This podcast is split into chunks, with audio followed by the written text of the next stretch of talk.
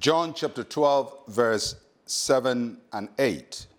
But Jesus said, Let her alone, for she has kept this for the day of my burial.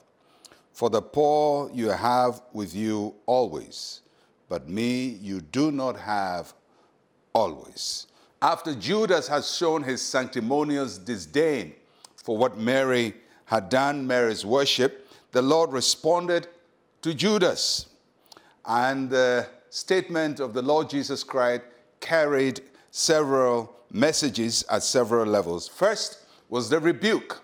Uh, the Lord Jesus rebuked Judas, and the rebuke was very sharp and it was very public. He said to Judas, Let her alone. And uh, this sharp rebuke was enough to embarrass Judas in the community. And the reason was because the Lord knew that Judas was a hypocrite.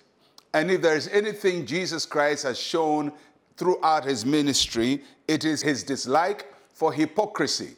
And that's why he went against some of the religious rulers of his day who were hypocritical. And when he saw Judas showing hypocrisy, he rebuked him. Why? Because he knew Judas's character. He knew the guy didn't have the moral authority, the moral right to talk about what he's talking about, and he was saying it for his own personal gain.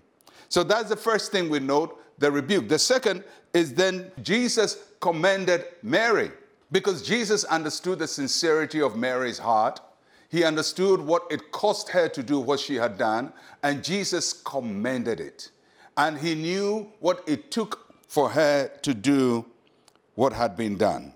Jesus sat at table just a week to his death, and people were having fun, and nobody was considering him.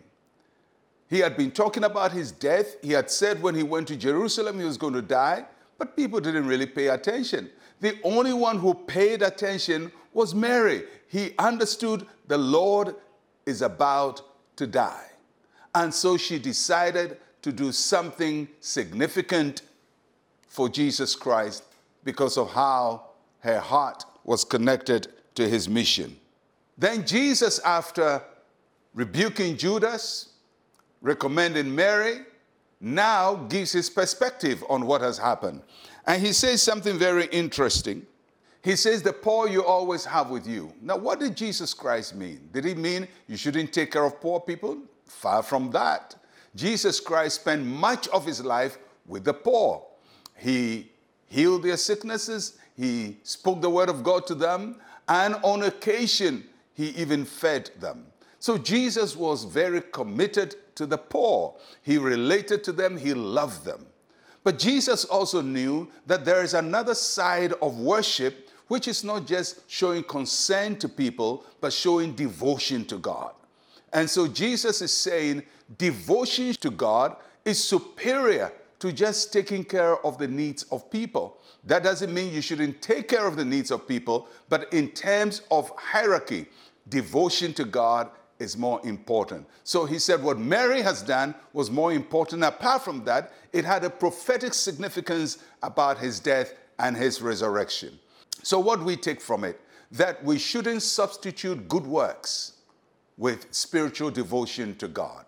We cannot say, oh, I will just do good to people, but I don't really want to go to church and worship. I don't want to praise God. I don't want to serve God. I just want to help people. That's not how it works. Your heart must be for God, and you must also do things to help poor people.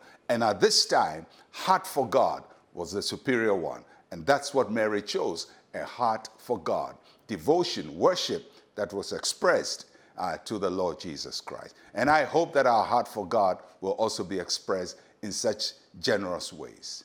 Let's pray. Say with me, Heavenly Father, help me to always make you my priority. I choose to give my best in worship to you. In Jesus' name, amen and amen. Well, I'll catch you again tomorrow. I'm Pastor Mensa Otabil. Shalom, peace, and life to you.